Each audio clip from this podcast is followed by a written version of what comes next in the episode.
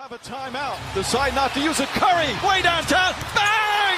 Bang! Oh, what a shot from Curry! You don't like that? You don't like NBA basketball! Merhabalar, Kempo'da hoş geldiniz. Bugün Cem Yolban'la birlikteyiz. Nasılsın Cem? İyidir abi sana ne haber? İyi ben de. Artık NBA sezonunu iyice bitirdik. Hem e, Lakers'ın şampiyonluğunu konuştuk, Miami'yi konuştuk. Sonra bir son programda e, sezon değerlendirmesi de yaptık. Hem bubble hem normal sezon. Şimdi de bir off-season tempomuza e, geçiyoruz. E, farklı programları çekeceğiz. Farklı konulardan konuşacağız. E, tabii şeyleri de konuşacağız. Takımların free agent piyasasında, serbest oyuncu piyasasında neler yapmalılar, neler yapılabilirler, e, cap room'ları, e, kontrat paraları nasıl olacak onların hepsini konuşacağız. E, ama araya da e, biraz daha böyle hem eğlenceli hem e, tartışma e, programı formatına şeyler sokmak istiyoruz. Onun da ilk örneğini bu sefer yapacağız. Bugün NBA'in 2020-2021 sezonundaki en iyi 25 oyuncusunu konuşacağız Cem'le. E, ikimiz de liste yaptık. O listelerden e, yani teker tekere yakın geçeceğiz. E, bazı oyuncuların karşılaşmasını yapacağız. Oyunculara daha detayına ineceğiz. E, programa e, tam geçmeden önce hatırlatmamızı yapalım. Bizi e, Twitter'dan takip etmiyorsanız e, at takip edebilirsiniz e, YouTube'dan da e, kanalımıza üye olursanız çok seviniriz. Bugün dediğim gibi en iyi 25 oyuncu konuşacağız. Sonrasında en iyi genç oyuncuları, en iyi genç nüveleri e, ve farklı konuları da konuşacağımız program olacak ve e, Michael Jordan, LeBron e, programını da e, çekeceğiz yakında. E, hani GOAT tartışmasını, onun da başka bir tartışma programında e, olacak. Tamam o zaman bugünkü programa geçebiliriz. Şimdi bence biraz şeyi açıklamak e, önemli Cem. Önce ben bir açıklama çalışayım. Sen de eklemelerini yaparsın. Yani evet. neye göre en iyi 25 oyuncu diyoruz? Kriterlerimiz neler? Burada çünkü farklı insanların e, farklı kriterleri olabilir. Mesela playoff serisinde alınabilecek en iyi oyuncu farklı bir kriter. Bir maç olsa alacağınız en iyi oyuncu, en iyi skorer, en iyi savunmacı, işte normal sezon en iyi oyuncusu. Bunların hepsi farklı farklı kriterler. En yetenekli, ne bileyim en çok değer katan. E, biz de o yüzden e, şöyle bir kriter düşündük. Şampiyonluğa en çok katkı yapan 25 oyuncu önümüzdeki sezon olabilecek 25 oyuncu.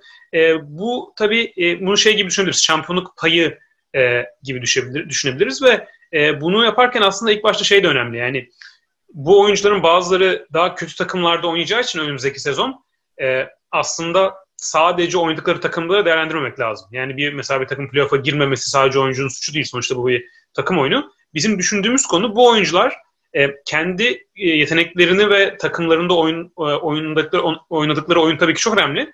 Ama mesela e, rastgele farklı takımlarda olsalardı veya etraflarında farklı oyuncular olsalardı nasıl oynarlardı onu da düşünüyoruz. Yani sadece playoff'a giremeyecek bir takımda e, o, oynayan bir oyuncu tabii ki şampiyonluğa katkı playoff'a giremeyeceği için çok yapamaz. E, ama o oyuncu başka bir durumda nasıl oynardı onu da bir, bir, bir yandan düşünüyoruz. Ama oyuncuların gerçekte yaptıkları da önemli. E, ölçtüğümüz hani daha kriteri de bakacak olursak hem normal sezon hem playoff katkısı önemli. Çünkü e, normal sezonda maç kazanmak sonuçta playoff için de bir avantaj. Yani hedef şampiyon olmak. Şampiyon olmak için playoff'a yüksek sıradan gelmek size hem ev sahibi avantajlı hem kolay takımlarla oynamak gibi büyük e, büyük e, öne çıkaran, küçük farklar yaratan e, etkenler olabiliyor. O yüzden normal sezona değer veriyoruz ama playoff'lara daha çok değer veriyoruz. Onu yaparken de dediğim gibi oyuncuların yeteneklerini e, karşılarında oynadıkları seviye yükseldiği zaman e, nasıl kullanabiliyorlar? E, nasıl başka oyuncularla birlikte e, oynayabiliyorlar? E, nasıl galibiyete katkı yapabiliyorlar? Onu da e, onların hepsinde e, düşünüyoruz. E, tabii ki baktığımız sahada yaptığı şeylerde oyunun hücumdaki performansı, işte bu skor üretmek olsun, e, playmaking yani o, takım arkadaşlarına pozisyon hazırlamak olsun e, ve e, başka iyi oyuncularla nasıl birlikte oynuyor? Mesela e, şeyi düşünebiliriz. Yani burada bir oyuncunun şut özelliği, pas özelliği, topsuz hareket özelliği sadece kendi pozisyonunu yaratmanın üstüne, tabii ki kendi pozisyonu yaratmak da önemli ama bunun üstüne bu diğer özellikler de çok önemli. Savunmada da zayıf bir taraf yaratıyor mu ileri seviyelerde, farklı pozisyon tutabiliyor mu? Bunların hepsini e, zaten oyunculardan konuşurken bahsederiz ama genelde düşündüğümüz şeyler. E, benim aklımda kalanlar genelde e, Cem bu. Ha bir de e, sakat oyuncular olacaktı mesela Kevin Durant, Stephen Curry gibi, Clay gibi bu sezonu kaçıran onların da gelecek sezon nasıl döneceğini düşünerek yani orada bir varsayım yapmak lazım. E, onu yapıyoruz. E, bir de son olarak da genç oyuncuların e, şimdi buradaki e, gelişimi de önemli. Önümüzdeki sezon ne olacak dediğimiz için bu bu sezonun en iyi listesinden farklı. Yani bu 2019-20 sezonun en iyi 25 oyuncusu değil. Önümüzdeki önümüzdeki sezon en iyi 25 oyuncu hangisi olacak? O yüzden e, genç oyuncuların gelişimini, yaşlı oyuncuların düşüşlerini de katmaya çalışıyoruz tahminlerimize. Tabii ki bu e, bir yerden sonra e, subjektif bir tarafı da oluyor. Yani ben bu oyuncunun daha çok geçen düşünüyorum demek tabii ki e, subjektif bir şey. E, Cem benim de aklımda onlar bunlar. E, senin eklemek istediğin bir şey var mı?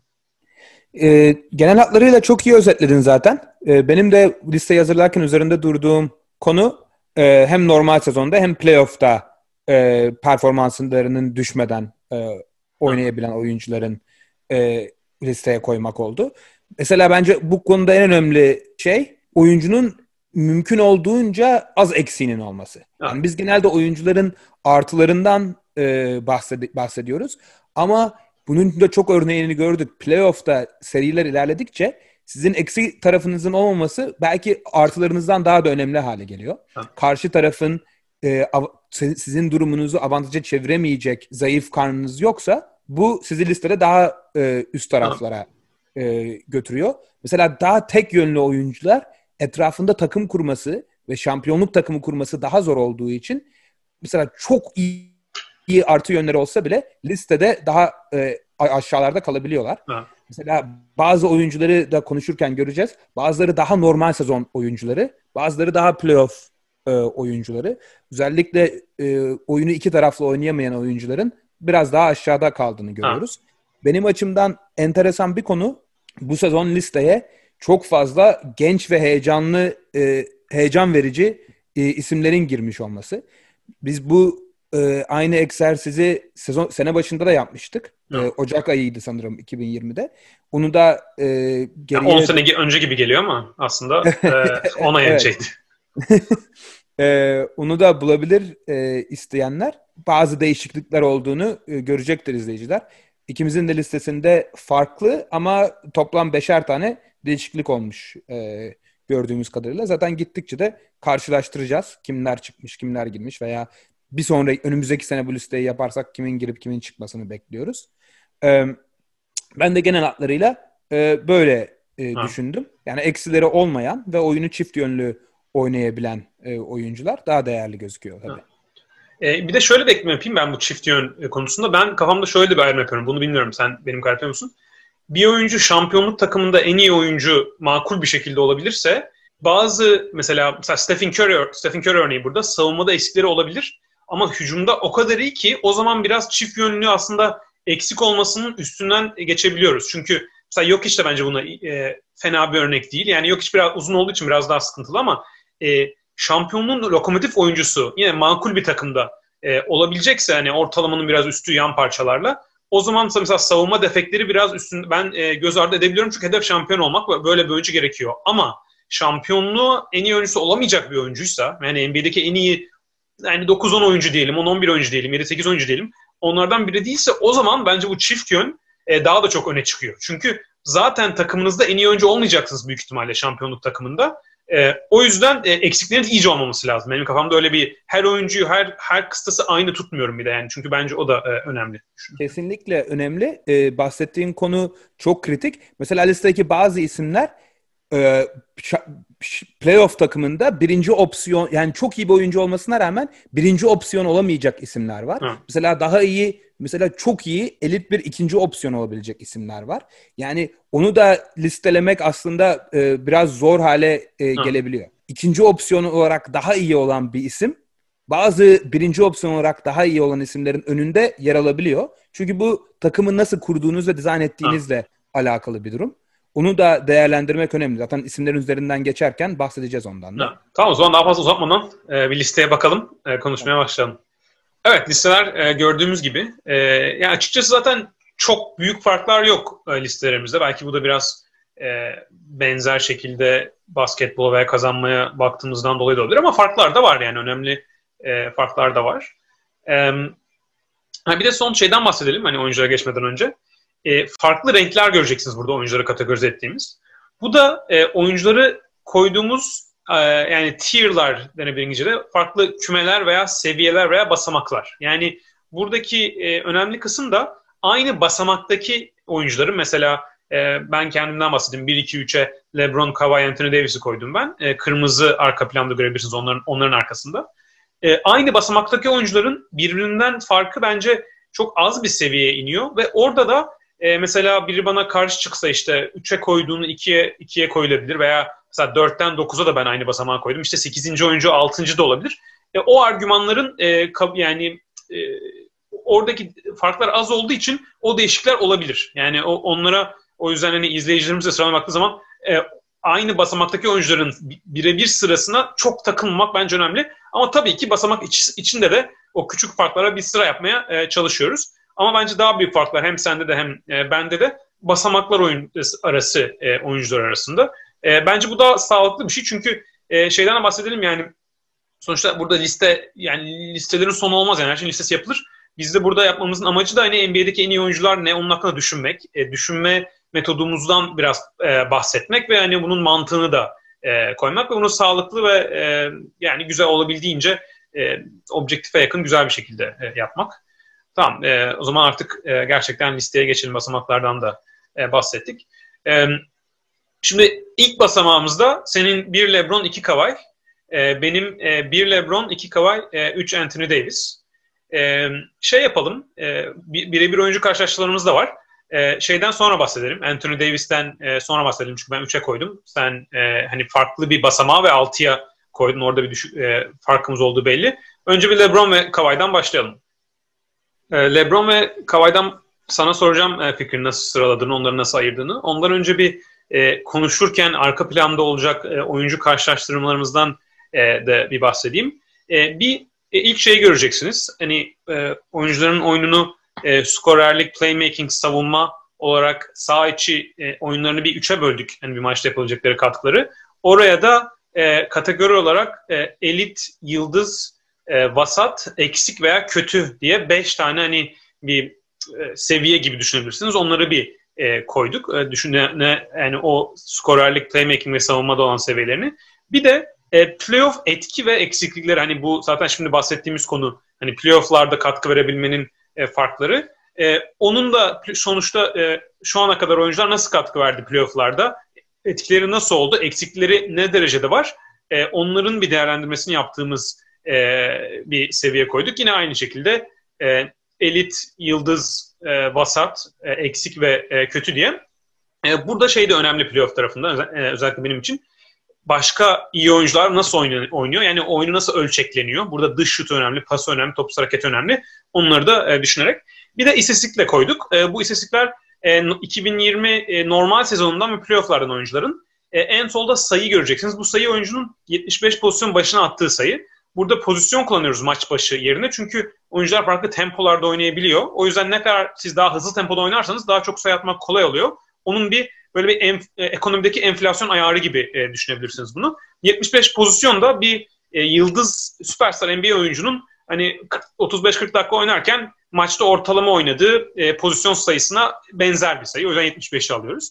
E, top kullanma oranı e, oyuncunun e, kaç pozisyonun oyuncuyla bittiği biraz. Ya sayı ya e, şu top kaybı olsun. O top kullanma oyuncunun hücum yükünü gösteren bir şey. Gerçek şut yüzdesi de hem ikilik hem üçlük hem faal atışlarını bir e, metreye toplayan e, oyuncunun verimini e, gösteren bir şey. Burada e, lig ortalaması e, 56 civarıdır. 57, 56, 57 bu sene. O yüzden onun üstü iyi. Ne kadar üstüne çıkarsanız o kadar iyi. Yani 1-2 puan üstü olmak zaten gerekli bir şey süperstar için minimumda. Ama bir 7-8 puan üstünde olmak çok e, elit bir seviye.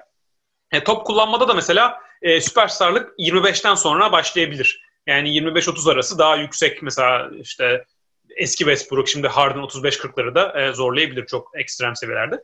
Asist oranı e, oyundayken takım arkadaşlarının attığı sayıların yüzde kaçını asist yapıyorsunuz. Burada da mesela LeBron'un burada 40'larda olması çok elit bir seviye. Normalde yine 25-30'lardan sonra gayet iyi. Top kaybı oranı 100 pozisyon başına burada ne kadar top kaybediyorsunuz? E, e, ikilik ve üçlük atışlarda asist oranını koyduk sonra. Bu da oyuncunun bulduğu sayılarda ne kadar e, asist sonrası bulduğu veya kendisi e, asistsiz attığı. Burada da oyuncunun skor tipi yani bence bu playoff'ta çok önemli e, ortaya çıkan bir şey. E, kendi e, biraz daha sıfıra yakından üretip e, sayı atması. Bu tabii ki tek önemli şey değil basketbolda ama önemli bir şey olarak onu da belirttik. Son olarak da o BPM e, olarak koyduğumuz e, sağdaki o da bir e, modern oyuncu ölçümü. Tek bunlara yani single ölçümlerden yani tek tek rakam değeriyle oyuncunun katkısını ölçmeye çalışan bir metrik. Bu da şöyle yapılıyor. NBA'deki çok uzun süre 5-10 yıl ki skor farklarına bakılıyor. Mesela işte bir takım sezonda herkesi 10 sayıyla yenmiş ortalama. O bütün takımlara bakılıyor, bütün sayı farklarına. Sonra da oyuncuların yaptığı istatistikler bu skor farkıyla olan ilişkilerine bakılıyor. Yani sayı atmak, blok koymak, stop çalma yapmak, yüzdeli sayı atmak, top kaybetmek bunlar e, uzun süre bakılan e, takım sayı farklarında nasıl ilişkilendiriliyor?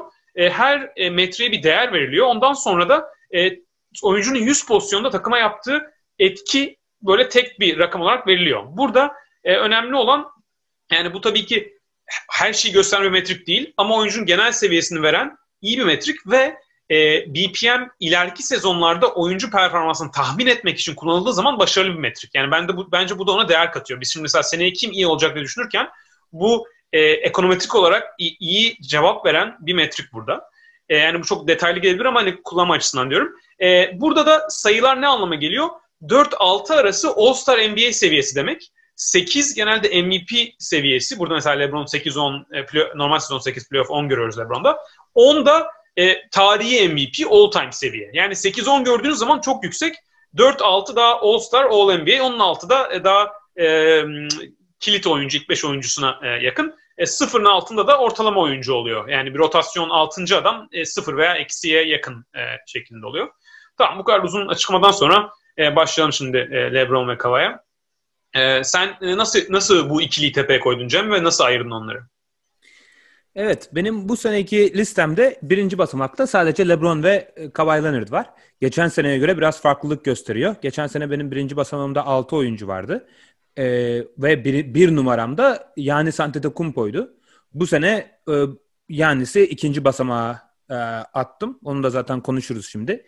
LeBron ve Kawhi arasında olmasının sebebi de bence ligde e, herhangi bir takıma rahatlıkla yerleştirebileceğiniz oyunun iki tarafını da oynayan ve koyduğunuz takımı hem hücumda ve hem savunmada e, elit seviyeye neredeyse tek başlarına getirebilecek tek e, iki oyuncu bence bu e, bence LeBron ve Kawhi Leonard.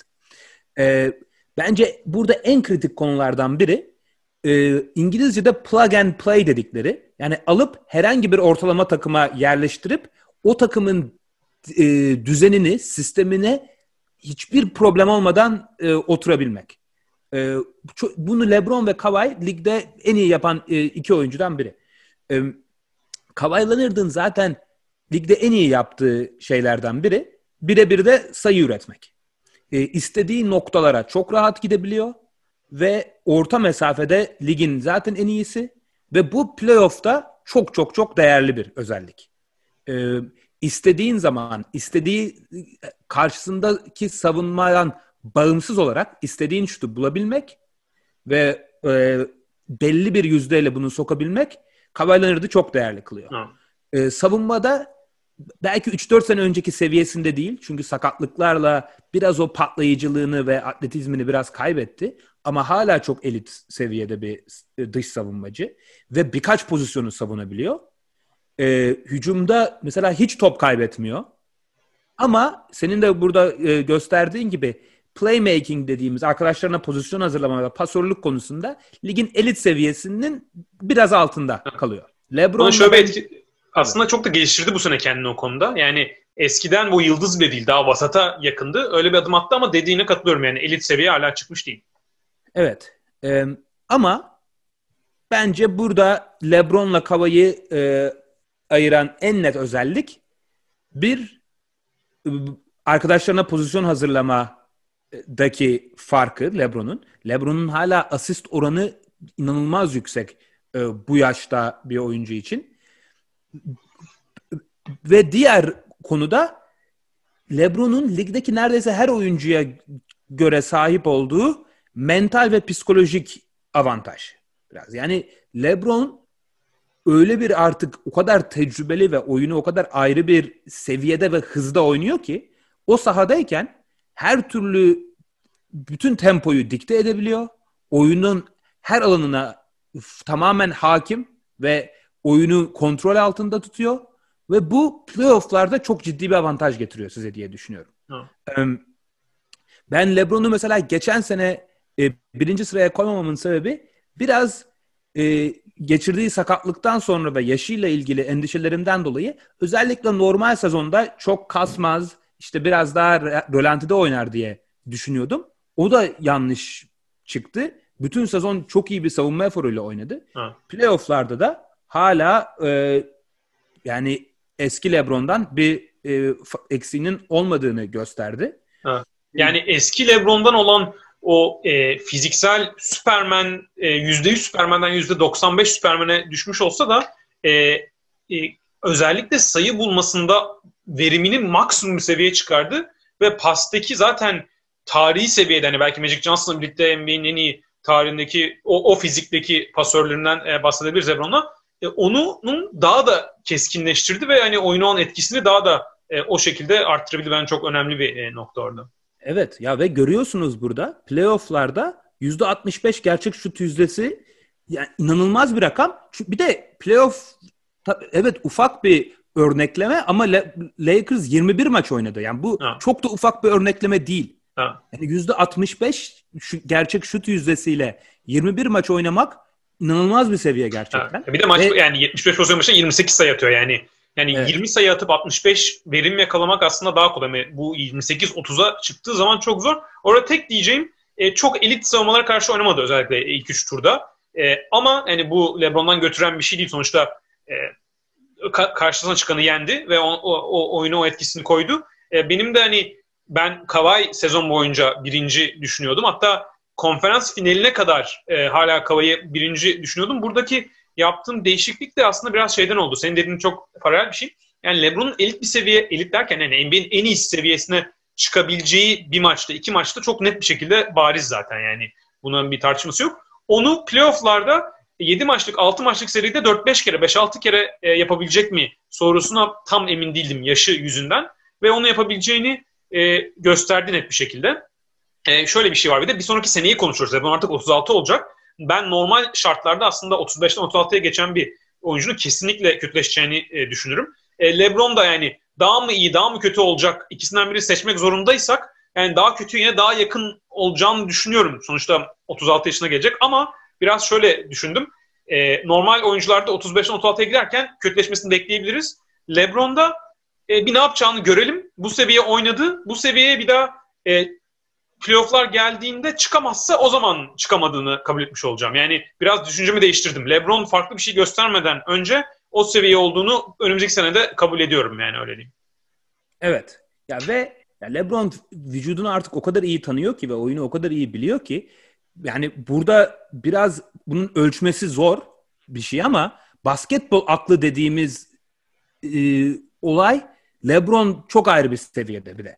Yani vücut ne yapıp ne yapamayacağını o kadar iyi biliyor ki fiziksel olarak veya atletizm olarak yüzde beş, yüzde on bir düşüş olsa bile onu oyunun diğer alanlarıyla e, kapatabilecek seviyede bir oyuncu. O yüzden ben de dediğine katılıyorum.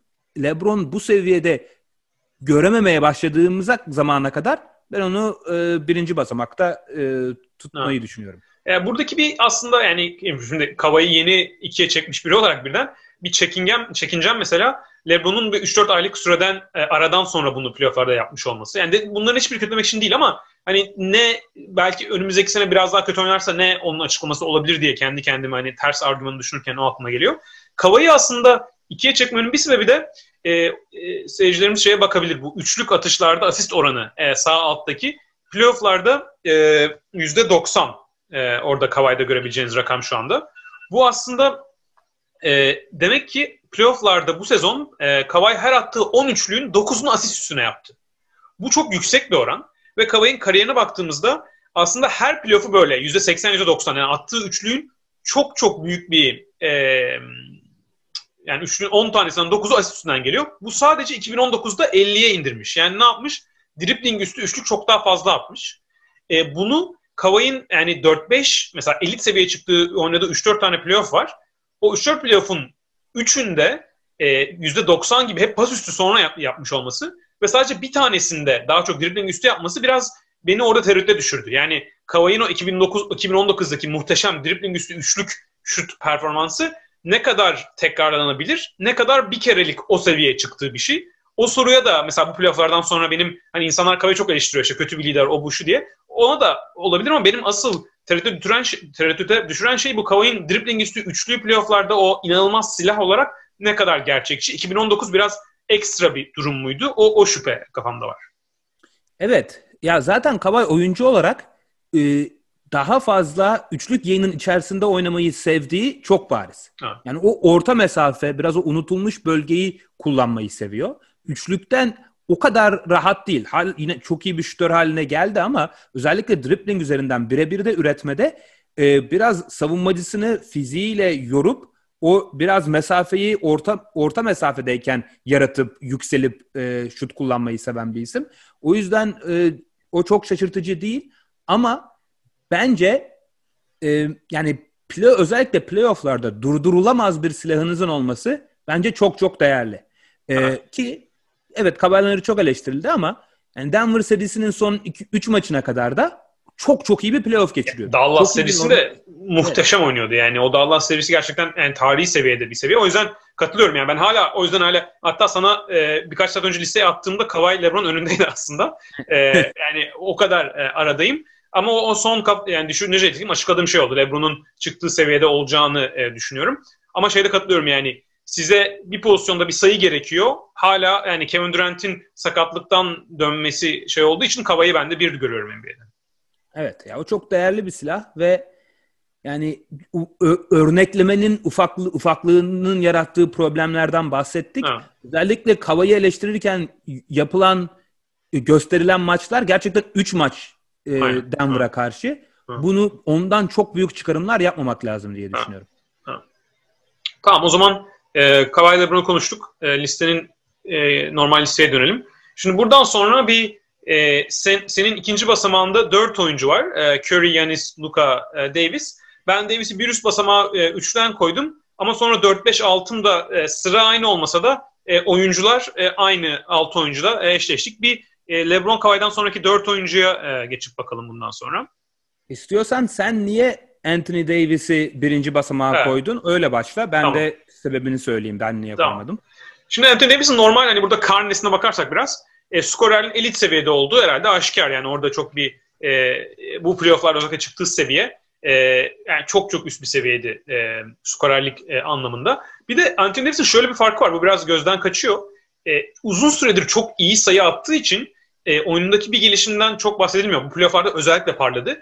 Dribbling üstü şut yaratması. Yani bu Kavay gibi değil. Yani üçlükün dışında alıp birebir de space açıp yaratma değil ama e, onu orta mesafeye yakın bir alanda yüksek posta buluşturduğun zaman topla oradan 2-3 dribbling yapıp sayı atma oranı son 2-3 sene çok gelişti. Ve bu playofflarda pik yaptı. Ben zaten mesela Anthony Davis'in e, gerçek şut yüzdesine bakalım, sayısına bakalım. E, 27'den 28'e çıkıyor playofflarda. E, verimi gerçek şut yüzdesi 61'den 67'ye çıkıyor. O 67 zaten LeBron gibi inanılmaz bir yüzde ve 67'yi e, o verime çıkmasını sağlayan playofflarda müthiş bir şekilde orta mesafe atmasıydı. Yani böyle bir Kevin Durant, Dirk Nowitzki seviyesinde atmasıydı. O seviyeyi koruyabileceğini tam olarak düşünmüyorum. Yani burada tabii senin dediğin gibi küçük örnekleme sorunu var 20-21 maç. Ama o dribbling üstü şut atma yeteneğini çok geliştirmiş olduğunu da kabul ediyorum. O yüzden e, ilk e, ilk bir üst basamağı çıkarma nedenim oydu. Onun e, ilave olarak buna e, savunmada bence şu anda NBA'in en iyi silahına dönüşmüş durumda. Bu hem çember kurabilmesi hem Jim Butler ısındığı zaman Jim Butler'a koyabil, e, koyabileceğiniz bu e, ikisini birden yapabilen en iyi oyuncu. Bu size playofflarda çok e, oyununun savunma ve hücum tarafında ölçeklenebilmesini sağlıyor. Bu ölçeklenme yani önceden bahsettiğim konu yanında başka iyi oyuncular varken hem birinci oyuncu rolünü alabilmesi hem de LeBron gibi biriyle oynarken bir B'ye de hücumda dönüşüp savunmada yine bir A yani birinci oyuncu performansını verebilmesi onu en iyi hem bunu yapıp yani hem bu ölçeklenmeyi savunma hücumda çok yapıp hem de kendi skorunu yaratabilmesi bence onu bir sonraki basamağa koyuyor. Yani bu oyuncu diğer üç oyuncuyla karşılaştırırsak en pozisyon ve fizik olarak yakın olan oyuncu Yanis. Bence Yanis'ten bir üst basamakta olması Davis'in e, belki Yanis kadar üçlükten veya transition'da etrafına e, dağıtamıyor topu. O playmaking zaten eksik diye e, belirttik burada. Ama e, zaten şampiyonluğu oynayan bir takımda e, yan parçaların biraz iyi olması lazım. Ve o yan parçalar biraz iyiyken Anthony Davis'in elit skorerliği ve savunması bence e, Anthony, e, e, Anthony Davis'in bu, bu çıktı seviye. Yanis'in kendi sayısını e, yeterince iyi bulamaması e, playofflarda o farkın e, önemli olduğunu düşünüyorum. Yani burada Yanis'in skorerine elit yazdık. E, bu kaçınılamaz bir durum. Çünkü adam e, yani bu sayı rakamlarına bakarsanız 75 pozisyonda 33 31 sayı atıyor. %60 verimle yani bu inanılmaz bir yüzde. Ama Yanis'in sıkıntısı şu. Çok ona karşı çok iyi hazırlanan bir savunma olduğu zaman e, hem kendi orta mesafe şutunun veya dış şutunun olmaması hem de pas pas e, seviyesinin iyi olmasına rağmen çok elit olmamasıyla onu durdurmak bence Anthony Davis'e göre e, ciddi bir şekilde e, daha kolay. E, o açıdan e, birinci opsiyon olarak e, Anthony Davis'i bu e, e, Yanis karşısında skor üretme, kendi skor üretme açısından avantajlı görüyorum. Curry ve Doncic'e e, karşı olarak da savunmada yaptığı etki yönde görüyorum. Şunu belirteyim, Curry'nin Davis'in önüne geçme şansı çok net bir şekilde var bence. E, bunu biraz ayrı tire koydum Curry'i. Aslında Curry'i ben ilk dörde de koymayı, o aynı basamağa koymayı düşünüyordum. Ama sakatlık durumu olduğu için, bir sezon oynamadığı için e, bir şey ihtimali de var Curry'nin. Mesela önümüzdeki sezon da dönecek ama e, bir sezon kaçırdı, biraz yaşı ilerledi. Belki aynı seviyeden dönemeyecek riski hani yüzde beş, on, on değil de yüzde beş olsa bile olduğu için o en üst basamağa koymadım. Yoksa ben Curry'nin öyle bir seviye hala çıkabileceğini düşünüyorum. Sen niye Davis'i o seviyede koymadın, o seviyede düşünmedin? E, herhalde playmaking'ine fokuslanacaksın diye düşünüyorum. Evet. E, yani Davis'in de yani bir durdurulamaz e, silahı var aslında. Bunu playoff'ta gösterdik. Orta mesafeden e, aldığın çok iyi bir oyun bitiricisi. Yani hazırlanan pozisyonları ligde en iyi bitiren oyunculardan biri. Ama ben birinci basamak elit süperstar olarak kendi pozisyonunu yaratabilmenin daha kritik olduğunu düşünüyorum. Anthony Davis'i hala o, o, o, orada elit görmüyorum. Ha. Ve nasıl birinci basamağı açıklarken ne diye açıkladık? Ee, bu herhangi bir ortalama takıma koysanız tek başlarına bu takımları e, ciddi bir e, playoff takımı, Şampiyon. şampiyonu oynayabilen takım yapabilmeleri. Ha. Anthony Davis de bunu gördük. Yani Anthony Davis yapamadı. Ama ee, bence ondan daha iyi Anthony Davis. O Anthony Davis'ten şu anda daha iyi bir Anthony Davis. Yani öyle bir fark olmuş. Kesinlikle öyle. Kesinlikle öyle ve birinci basamağın da adayı. Kesinlikle seneye olabilir. Ondan sonraki sene birinci basamakta kendine yer alabilecek bir e, oyuncu. Ama ben görmek istiyorum biraz daha. Onu öyle söyleyeyim. Özellikle bu şutunun playoff'ta gö- gördüğümüz seviyeyi sürdür sürdürebilmesi önemli. Hı. Eğer seneye de ilk bir ay, iki ay bu seviyede şut atacaksa %67 gerçek şut yüzdesiyle yani 67 olmaz zaten de 63-64 yani orta mesafesi girmeye devam etsin yani öyle bir e, Evet. Ha. Evet ve maç başına bir buçuk iki üçlük falan sokabiliyorsa o zaman evet birinci basamakta e, yer alabilir benim için de. Onun dışında dediklerin dediğin her şeye katılıyorum. Savunmada bence ligin en iyi e, oyuncusu şu an. Ama biraz daha kendisine pozisyon hazırlanmasına bağımlı olduğu için bir ha. soru işaretim var orada. Ee, ya onu ben de katılıyorum aslında. Onu işte dediğim gibi yani bir tarafta onu dediğin kadar yapamıyor ama diğer tarafta savunmada yaptığı etki yani yok içe veya Jim Butler'a aynı anda koyabileceğiniz bir oyuncu olması o eksiği kapayacak kadar ben bire e, birinci basamağa çıkarması bana o oldu yani. Evet olabilir. Kesinlikle öyle. Yani özellikle 5 numarada oynadığı dönemde çok ekstra yani takımınızın çehresini tamamen değiştiriyor özellikle savunmada. Lakers'ı uzun yıllardır gördüğümüz en iyi savunmalardan birine e, dönüştürdü 5 numara oynadığı dönemde. E, diğer e, isimlere gelince burada gördüğünüz dört isim Anthony Davis, Yannis, Curry ve Luka benim zaten ikinci basamağımı oluşturuyor. Ben Curry, Yannis, Luka ve Davis diye sıraladım. Hı. Ama bahsettiğimiz gibi bunların arasında e, değişimler olabilir. Çok öyle e, kuvvetli hissetmiyorum böyle olmalı diye. E, bahsettin zaten diğerlerinden.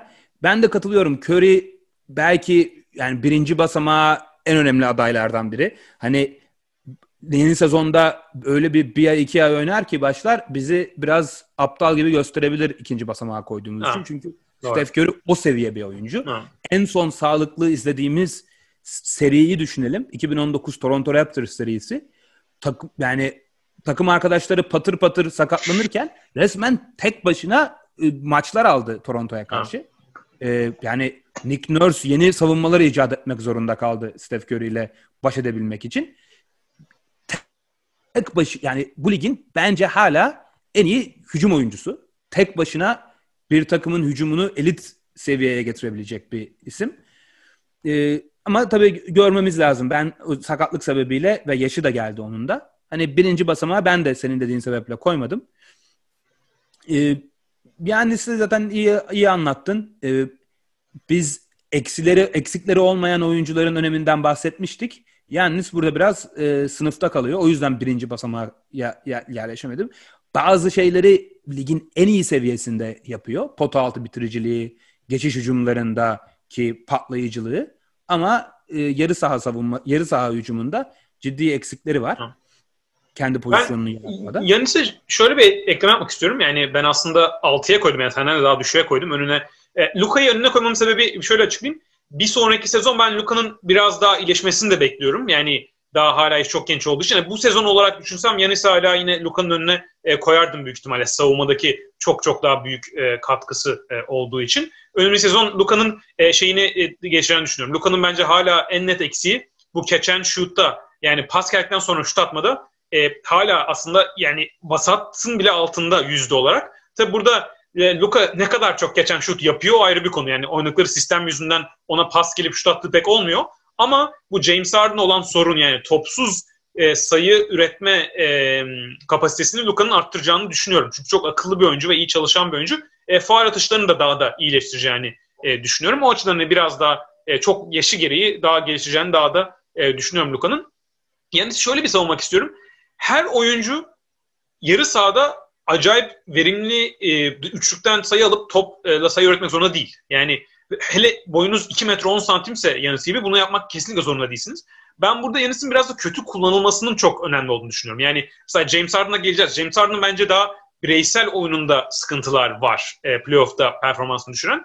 Yanis'in e, sadece çok elit savunmalar karşılaştığı zaman o şekilde kullanılmaması lazım. Yani bunda e, sıralamada biraz aşağı alabilirsiniz Yanis'i. Çünkü onu yapamıyor ama bu eleştirilecek çok büyük bir nokta değil. Yani adam o kadar çok şey yapıyor ki onu da belki yapam yani onu yapamaması çok anormal değil. Ve şunu da belirteyim. Mesela Yanis'in playofflarda erken elendiği için çok eleştiriliyor. Bu da haklı. E, ama mesela geçen sezona dönersek e, konferans finalinde Toronto'ya elendiler. E, ikinci turda e, Boston Celtics'e karşı ligin en iyi savunmasıydı o takım sezonda. E, çıtır çıtır oynuyordu acayip bir şekilde. Tam yani Kyrie falan filan bayağı garip bir durumdaydı Celtics ama e, sonuçta e, o, o, o seviyede de oynadığını gösterdi de bazı takımlara karşı. Yani hiç şey dememek lazım. İşte playoff'larda hiç oynayamıyor, yok işte böyle oluyor falan. Bence doğru bir sistemde e, o verimini farklı şekilde koruyabilir. Ya ve şunu da unutmayalım. Yannis'in kariyeri boyunca daha bir All-NBA takım arkadaşıyla oynamadı. Yani Yannis'in takımı takımları tabii normal Middleton sezonda çok var ama hani. Pa- pardon? Bir Middleton var ama hani o şey. Yani All-NBA seviyesinde değil. All Star çok All Star seviye. Yani çünkü Middleton mesela ilk 25 oyuncumuz arasında olmayacak. Evet, ama bu yani, sene bence All-NBA seçti ben şaşır, şaşırmazdım yani şey olsa performans olarak. Olabilir. Yani belki All-NBA iyi bir e, şey değil. E, açıklama değil. Belki elit pozisyon hazırlayıcısı evet, evet. E, elit guard belki daha iyi Hı. bir e, açıklama olabilir.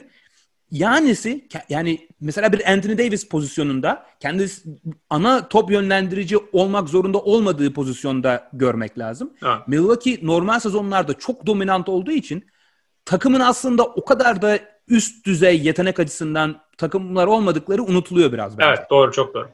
Ee, o yüzden yani farklı bir durumda çok çok daha e, daha zaten ne oynayacak da Hı. çok çok daha iyi oynayabilir diye. Yani şöyle olsa Yanis normal sezonda Bucks 50 maç kazansa Yanis MVP yarışında 3. olsa sonra elenseler bu kadar eleştirilmeyecek neredeyse. Adam evet. normal sezonda o kadar iyi oynuyor ki sonra e, beklentiler artıyor. Yani öyle bir öyle bir sıkıntı var. Hatta Bucks bundan söylemiştim. 2 sezon önce Bucks'ın over-under'ı sezon öncesi 50 idi. 50-51 civarıydı yani. O maç sonra 60 kazandılar.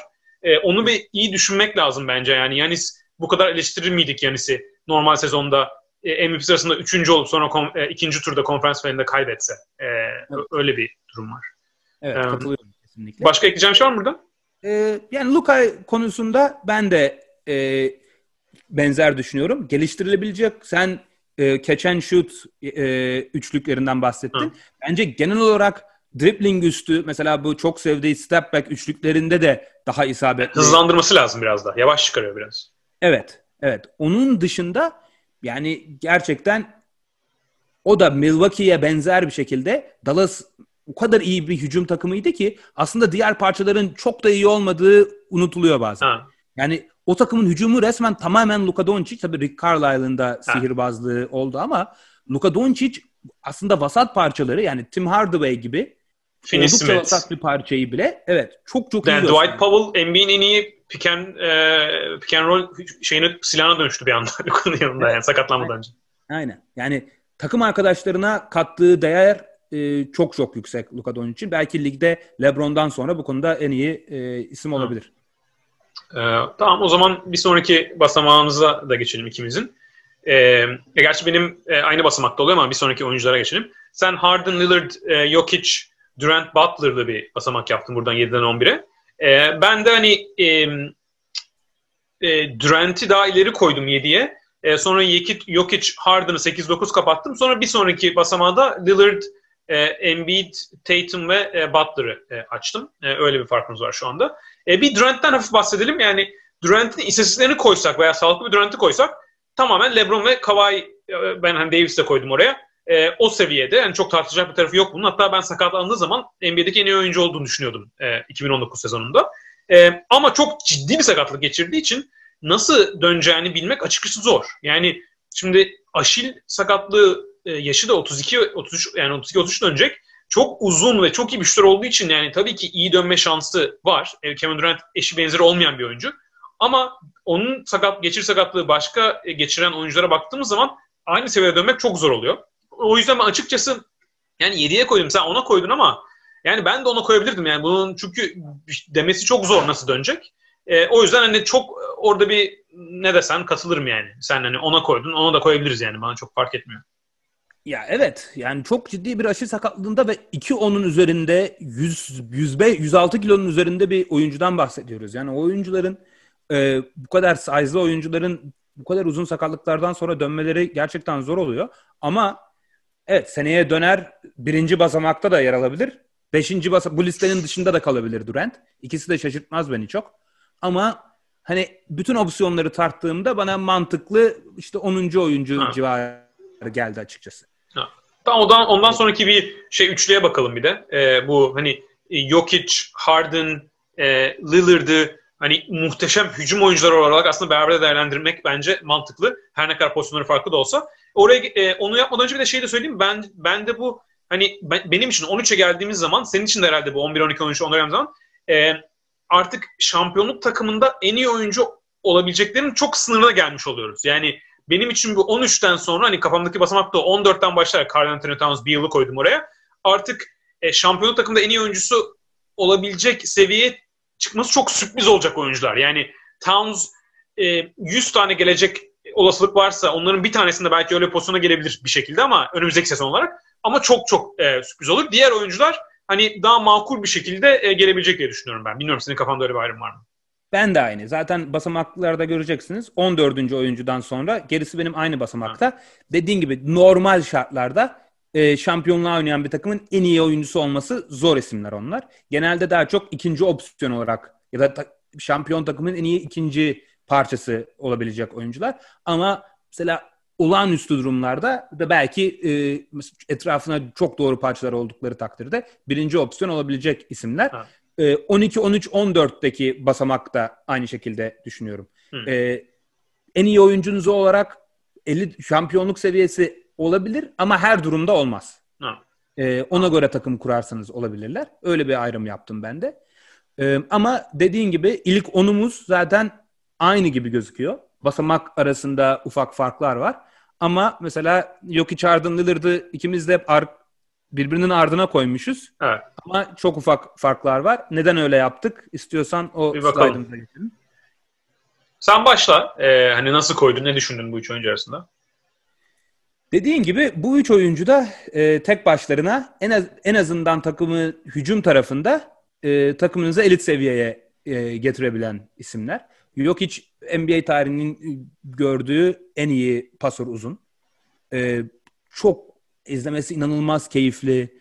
Ee, çok estetik belki doğru kelime değil ama e, çok yönlü ve e, farklı şekilde skor üretebilen, arkadaşlarına da pozisyon hazırlayabilen e, bir oyuncu.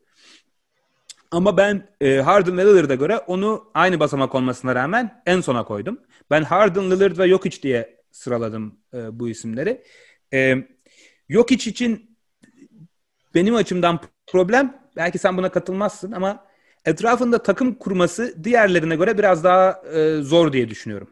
E, şampiyonluk takımı da olabilmesi için yok için etrafına spesifik, daha savunma odaklı e, oyuncularla donatmak gerekiyor. E, çünkü Denver'ın bile bu nüveyle dönem dönem savunmada çok çok zorlandığını gördük. Çünkü yok hiç ayakları yavaş bir oyuncu ve çemberi de çok iyi savunamayan bir oyuncu olduğu için e, perimetrede sizin penetreleri e, durdurabilecek sağlam savunmacılara ihtiyacınız var. E, böyle savunmacılar bulmak ve hücumda da boş şutu sokabilecek veya pozisyon yönetebilecek oyuncu sayısı çok fazla değil NBA'de. O yüzden biraz takım dizaynında biraz problem oluyor diye düşünüyorum yok için. Ama müthiş verimli, çok iyi şütör, çok iyi pasör hepsi de tamamız. Harden'ı en üstte yazmamın sebebi e, ya Harden artık öyle bir karikatür haline geldi ki çok dalga geçiliyor ve bazen de hak etmediği eleştirilere de maruz kalıyor ama playofflarda sıkıntı yaşadığı ve oyununun varyasyonunun az olması ve biraz tek düze kalması, mesela hücumda hiç topsuz hareket yapmaması, sürekli iz- sadece izolasyon e, oynamak istemesi, pas verdikten sonra hareket etmemesi playofflarda savunma savunma yapılmasını çok kolaylaştırıyor. Çok kolaylaştırıyor demeyeyim. E, çünkü hala elit hücum performansları oldu playoff'ta ama tahmin edilebilir bir hale geliyor Hı. Harden'ın takımları. Ama hala inanılmaz verimli. Ee, ya inanılmaz büyük taşıyor zaten. Yani evet. zaten bu burada biraz tavuk yumurta problemi var. Yani Houston sistemi o kadar Harden odaklı ki adam her şeyi yapıyor. Yani maç başına 33 sayı atıyor. Yüzde 63-64 yani lig ortalamasının yüzde 8 üstü bu yani çılgın bir rakam. E, takım arkadaşlarının 10 attığı baskının 4'ün asistini yapıyor. E zaten 10 topun 3'ünü kullanıyor. Geri 2 top kaldı zaten yani 10 pozisyonda. Onda da büyük ihtimalle Harden pası atıyor. Bir sonra pas atılıyor. Oradan sayı çıkıyor. İstatistiklerde çok yakalanamıyor. Yani öyle bir durum var. E ama bu kadar üstünden kurunca hem Harden istatistikleri e, yani ona hem çok uygun bir sistem. E, istatistiklerini çok daha fazla yapabileceği, oyuna etkisini artırabileceği. Ama aynı zamanda onu çok hem yoran bir sistem hem de dediğim, gibi playofflarda üst üste maç yaptıkça önlem alınmasını kolaylaştırabilen bir sistem. Ve bence burada sistemin problemi Harden'dan daha büyük. Ama Harden da kariyeri boyunca sonuçta bu sistemi Daryl Morey ile birlikte oluşturdu. Yani hani Harden şey değil sonuçta. İşte Daryl Morey ve Mike D'Antoni ile birlikte. Ee, Harden şey değil işte ben topsuz hareket etmek istiyordum hani olmadılar. Yani Harden da bunu bu üst, bunları geliştirdi. Oyununu böyle geliştirdi ve bu seviyeye geldi. Bu seviyeye gelmesi normal sezonda MVP seviyesinde çok net bir şekilde her sezon. Alır almaz o başka bir konu. Playoff'larda da o MVP seviyesinde o, o hatta yani şöyle diyeyim MVP seviyesinin üstüne bazen all time sezonlar da geçirdi. O seviyeye çıkması daha zorlaşıyor. Bu oyunda oynadığı sistemdeki oyunu yüzünden. E, o yüzden mesela playoff etkisine, e, eksikliğine yıldız yazdık. Elit yazmadık. Hala elit seviyeye çıktığı maçlar tabii ki var Harden'ın. Yani mesela bu takım 2018'de şampiyon olması işten bile değildi Houston Rockets'ın Warriors'a elendikleri sezonda. Ama e, çok kötü ma- mağlup oldukları e, sezonlar da oldu. O yüzden hani bu ve bence o e, Harden'ın o e, bu playoff'ta verdiği düşük performans Yanis'te olduğu kadar yanlış bir sistemde oynamasından değil, e, o sistemi kendisi de yaratmasından ve oyununu öyle geliştirmiş olmasından e, e, sonuçlanan bir şey. Jokic'e, e, Lillard'a geçelim. Ondan önce Jokic'e şöyle demek istiyorum. Savunmada katılıyorum. Yani eksik bir savunmacı olmanın e, uzunken yarattığı problemler çok daha fazla kısayken. Çünkü kısayı saklayabiliyorsunuz bir şekilde. Hücum ve e, uzunu saklamak çok daha zor oluyor. Ama bence ben şuna katılmıyorum. Bazı insanlar da diyor ki işte yok hiç uzun olduğu için e, karşı e, farklı bir oyun oynadığı için yani yok içi barındıran takım farklı bir hücum e, seti oynadığı için hücumda etrafında kurmak daha zor diyebiliyor bazen. Ben ona katılmamaktan öte bence yok işte etrafında hücumda kurmak daha kolay. Çünkü şunu düşünmek lazım. Şimdi biz normalde bir takım kuruyoruz. İşte LeBron James, James Harden, işte ne bileyim e, Steph Curry böyle bir perimetreden skor üretiliyor değil mi genelde pas veriliyor. O zaman şöyle bir şey düşünüyorsunuz. Bize bir uzun lazım. Dışarıdan şut atabilmeli. Bazen topla bir şeyler yapabilmeli veya potaya devirmeli. Şimdi yok hiç olunca zaten normalde 5 numara hücumda çok katan bir oyuncu değil NBA'de, modern NBA'de. Yok hiç bir anda tabi taklak ediyor o durumu. O yüzden bence hücumda etrafında kurmak daha kolaylaşıyor. Çünkü etrafına Gary Harris e, gibi bir kısayı çok rahat koyabiliyorsunuz. Çünkü normalde Gary Harris'in şu anda hücumda yapamadıkları bir pivotun yapamadığı şeyler gibi. Dışarıdan şut atamıyor mesela Gary Harris. Topla çok iyi karar veremiyor. Normalde bu bir pivot yapamaz bunu. O yüzden standart bir uzunla Gary Harris oynatırsanız Gary Harris'in katkı yapması daha zor. Yok için yanında koyunca bu sefer kanat oyuncularınız çok oyuna katkı yapmasa bile bir anda hücumunuz işlemeye devam ediyor. Yani sadece Jamal Murray, yani Jamal Murray'e sadece demek Jamal Murray de çok değerli bir oyuncu ama sonuçta her şampiyonluk takımında Jamal Murray seviyesinde seviyesine yakın bir iki oyuncu, ikinci oyuncu lazım. Yani o standart bir takım kurulumu. Ama Jokic ve Murray e, seviyesinde bir oyuncuyu Jokic'in yanına koyduğunuz zaman diğer parçaların e, bulunması daha kolaylaşıyor. Çünkü pivottan o katkıyı aldığınız zaman e, sadece dış şutu hafif atabilen ve başka çok karar vermesi gerekmeyen hücumda oyuncuları çok rahat oynatabiliyorsunuz. Ben yani o yüzden aksine hücumda etrafında çok kolay takım kurabileceğini düşünüyorum. Savunmada katılıyorum e, bu eksikliğin olduğuna. Ama Denver'da da şeyi gördük. Yani bu takım Clippers'a karşı oynadı. E, Lakers'a karşı acayip bir çok felaket bir ezilme olmadı savunmada ki karşıda Anthony Davis var. Yani e, Anthony çok iyi oynadı yani durdurdular demiyorum. Ama bir ne bileyim e, yani Heat karşısında bile Davis neler neler oynadı. Yani o yüzden e, Nuggets bunu gösterebildi. Yani Nuggets'ın e, sonuçta etrafına koyduğu oyuncular da Yanis, Kawhi Leonard, e, Marcus Smart değil. Yani iyi çok iyi savunmacılar. Jeremy Grant çok iyi performans verdi. Gary Harris çok iyi ama hani NBA'in en iyi 4 savunmacıdan 3'ü değil sonuçta. O yüzden e, o, o açıdan ben e, yok içi hücumda işleri kolaylaştırması ve playofflarda yani inanılmaz bir seviyede oynaması iki sezondur. O yüzden öne koydum. Yani şöyle düşünüyorsunuz bu adam hantal koşamıyor. Playofflarda bunu durdururlar. Yani çatır çutur oynuyor. Biraz tek tereddütüm e, playofflarda inanılmaz üçlük yüzde. Yüzde 40'ın üstünde üçlük atıyor. Normal sezonda yüzde 32 ile falan üçlük atıyor. O biraz e, işte bu örnekleme küçük olduğu için playofflarda ekstra bir durum mu? O ne kadar devam edecek? E, kafamdaki soru işareti o yok iş hakkında. Ee, evet ben de o senin bahsettiğin son noktadan e, bahsedecektim.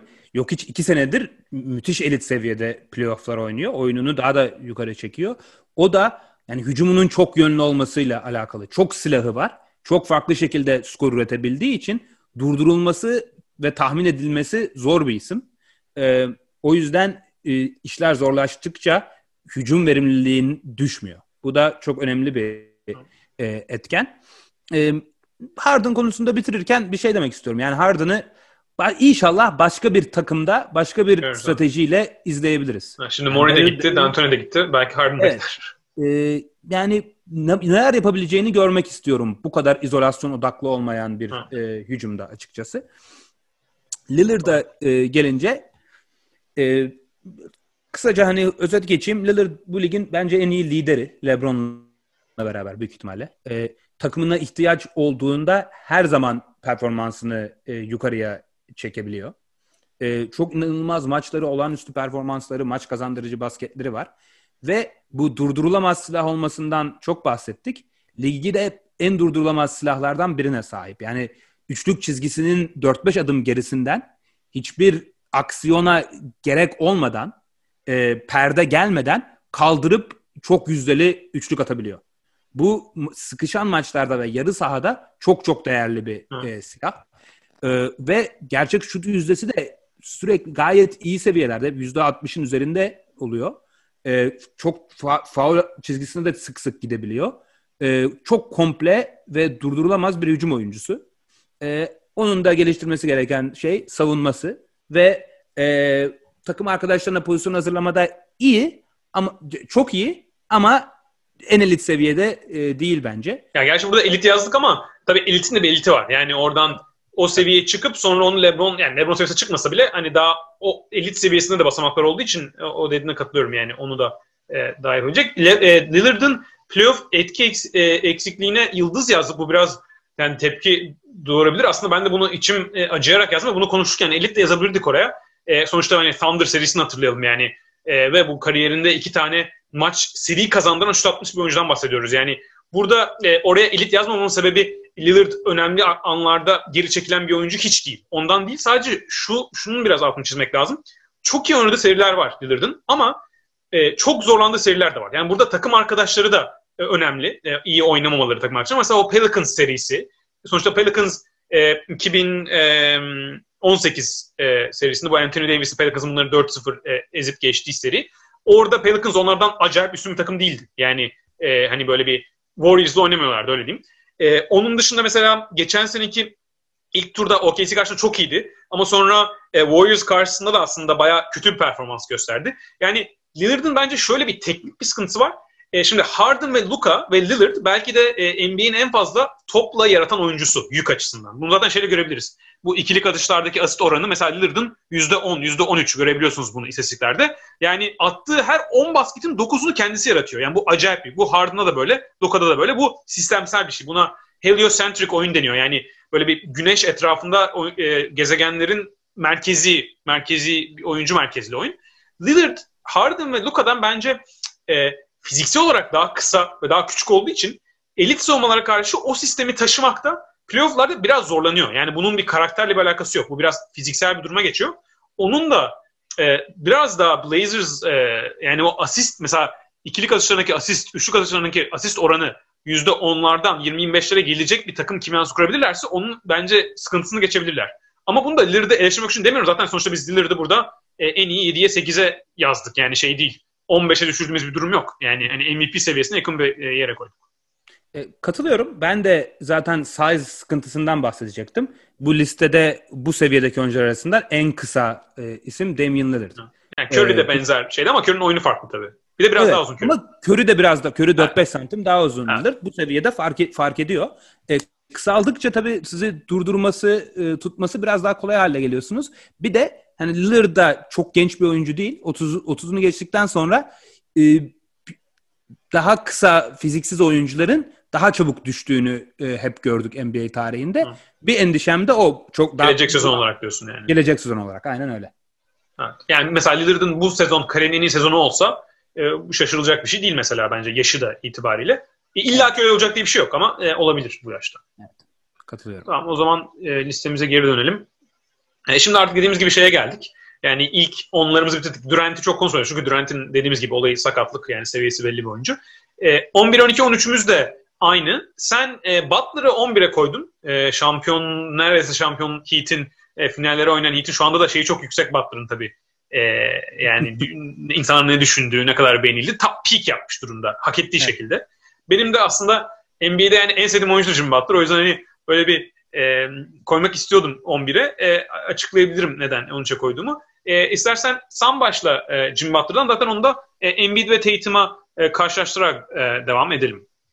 Evet. E, enteresan bir şekilde listelerimiz yine baya benzer olmuş yani sıralaması. Ben Butler'ı e, Harden, Lillard, Jokic ile aynı basamağa, üçüncü basamağa evet. e, koydum. E, geçen seneki listeye göre or- orada bir fark var mesela. Butler'ı daha e, aşağı koymuştum.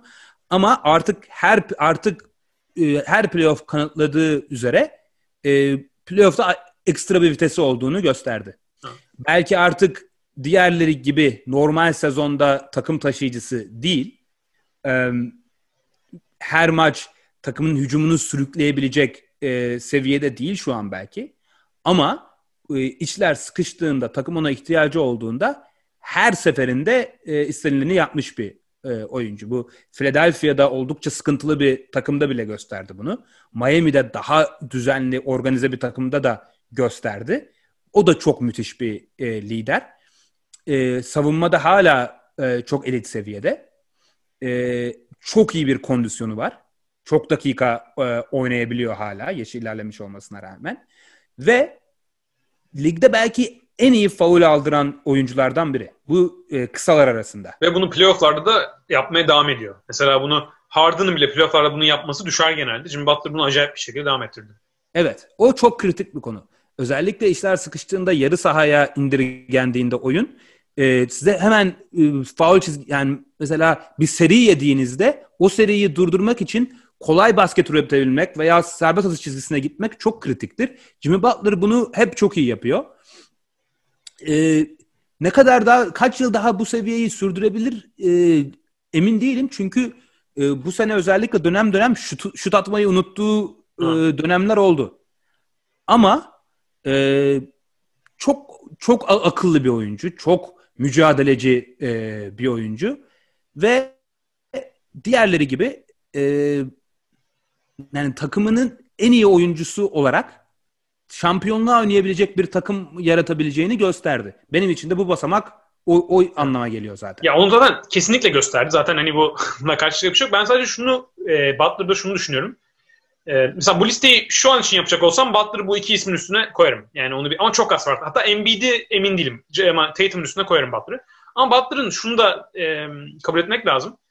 Miami Heat'te oynadığı rol onun için olabilecek en iyi rol belki de. Yani bunu Philadelphia'da da iyi yaptı Butler. Ama işte mesela bu playofflarda e, Miami 21 maç oynadı. Bunun e, yanıyorum, yanılmıyorsam ya 8 veya 9'unda Jimmy Butler 18 sayıdan az attı. Yani oynadığı takım e, özellikle Dragic sakatlanmadan önce ilk 3 e, üç turda bazen Dragic tamamen kontrol, yani tamamen değil de birinci kontrole geçiyor. Bam Adebayo'nun üstünden oyun dönebiliyor. Duncan Robinson ve Tyler Hero'nun yaptığı katkılar. Jimmy Butler ara sıra geri çekilip mesela sonda ağırlığını koyuyor. Bu çok değerli bir şey ve bu Jimmy Butler'ın yapması en yapması gereken şey. Yani bunu bir eleştiri olarak söylemiyorum. Zaten bunu yapmadı ve bunu yaptı ve takım finale kaldı.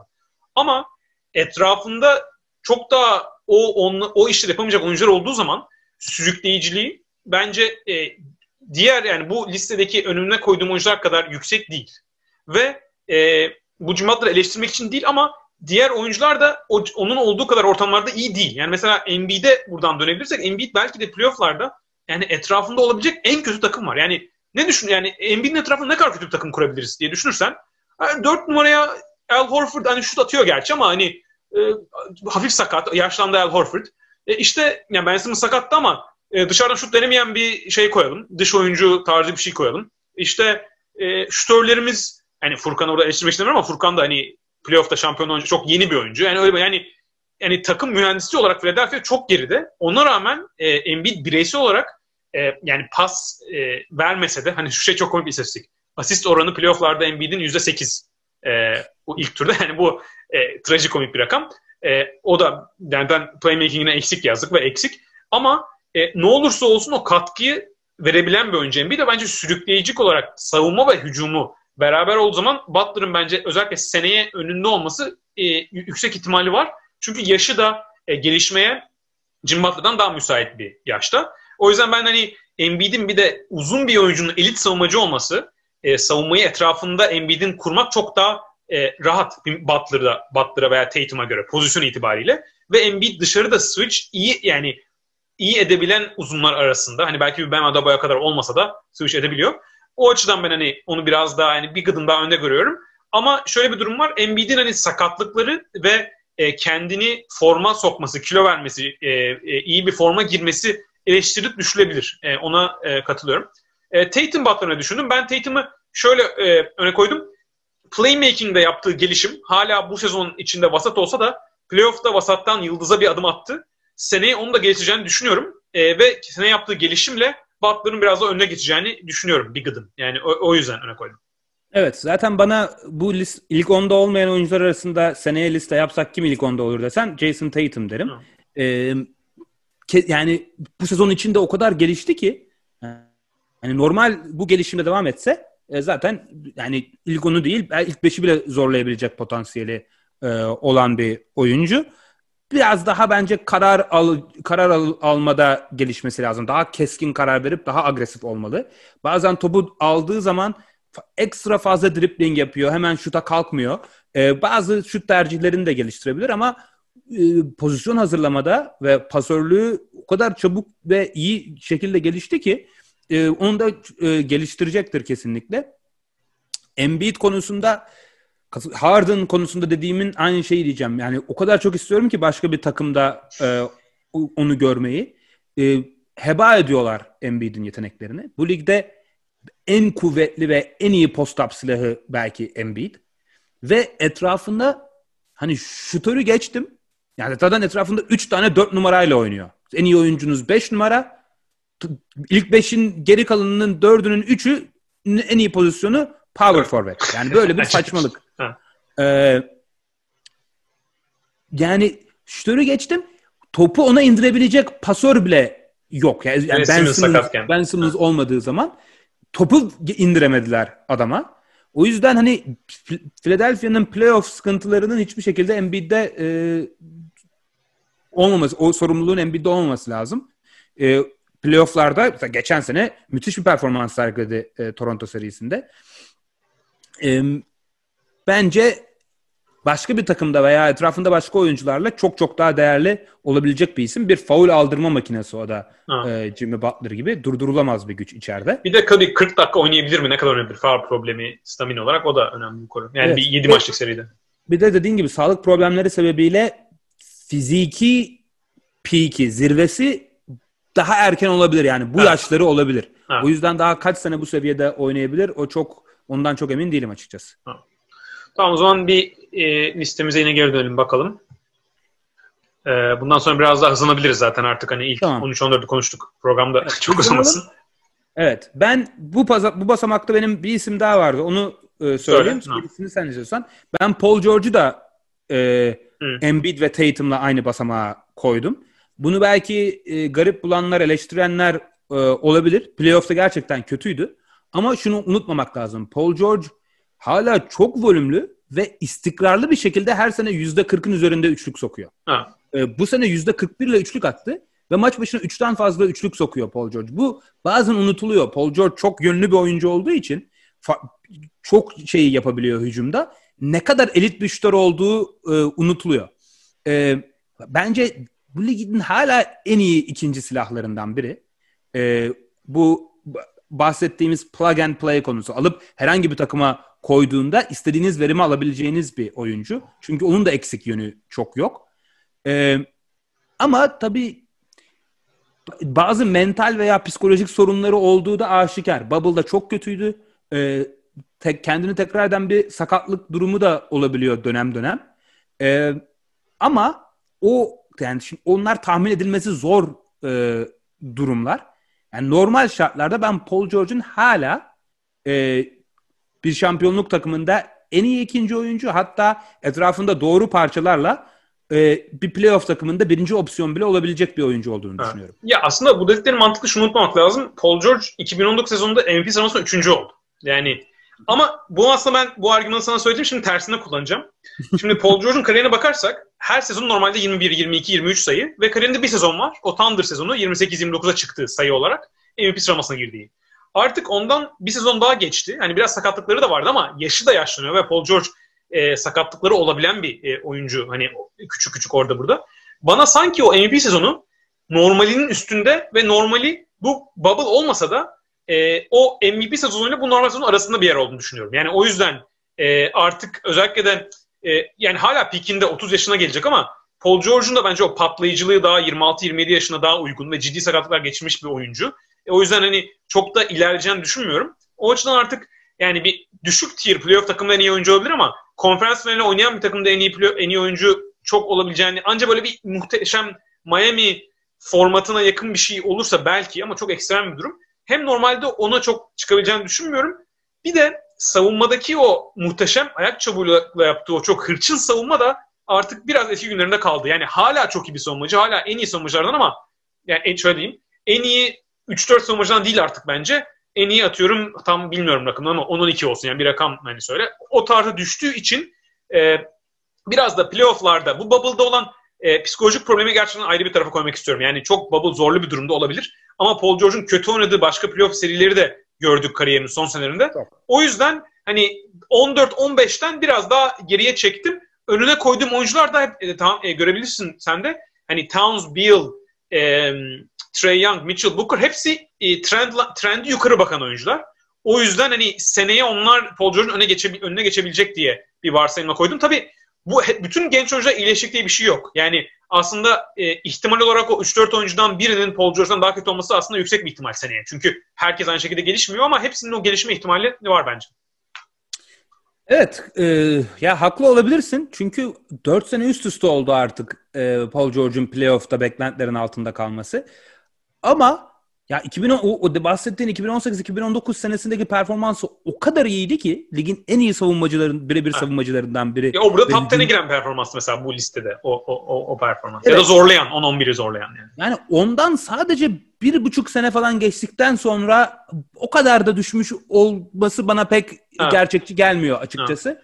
Ee, ama işte Bubble'dan çıkarımlar yapmak zor olduğu için e, sezon başladığında daha iyi bir e, fikir sahibi olabiliriz. Ha. Ben hala mesela o programı yaparız. Paul George'u bu seviyede gördüğüm için ben sezon bugün başlasa Clippers'ı yine şampiyonluğun favorisi olarak ha. görürüm. Evet onu konuşuruz. Ben de daha düşüneceğim onu. E, o zaman bir son karşılaşmamızı yapalım. Sonra da e, listeyi kapatırız. E, son karşılaşma bu bahsettiğim genç oyuncular arasında. Yani bu aslında belki de en heyecan verici karşılaştırma. Yani burada Trey Young, Mitchell, Booker, Murray yaş ortalaması 12-13 falan yani bu oyuncuların. E, zaten e, özellikle Trey Young'ın yüzünden de görebilirsiniz e, bu gençliği. Burada e, bir de benzer pozisyonda var. Yani hani 1-2 hani biraz daha combo guard'a yakın veya daha point guard'a daha yakın e, Trey Young. Ama e, dış perimetre oyuncuları hepsi e, yani mesela Trey Young ve Booker belki de daha biraz daha da elit şutörler ya da Murray'in çıktı. Ama hepsi iyi dışarıdan şut atan, e, içeri de e, girebilen, iyi de pas dağıtabilen e, benzer oyuncu tiplerinde e, ve hepsinin de gelişeceğini düşünebiliriz e, ileriye dönük. O yüzden ben bence buradaki bir önemli soru da e, önümüzdeki sezon hangisinin daha çok gelişeceğini düşünüyorsun da buradan bir önemli. Mesela burada yapabileceğimiz en net karşılaştırma mesela e, Mitchell ve e, Jamal Murray e, belki de NBA tarihinin e, şöyle diyeyim. Jamal Murray ve Donovan Mitchell bir seride dört kere 50 sayının üstüne çıktı. Bu bütün NBA tarihi playofflarında herhangi bir playoff'ta 4 kere 50 sayının üzerine çıkıl, çıkılmıyor bütün playofflarda. Bu adamlar bir seride çıktı. Böyle bir playoff falan görer. Murray bunu devam da ettirdi ileriki turlarda. Sen ne düşünüyorsun? Bu iki oyuncu üstünden başlayalım.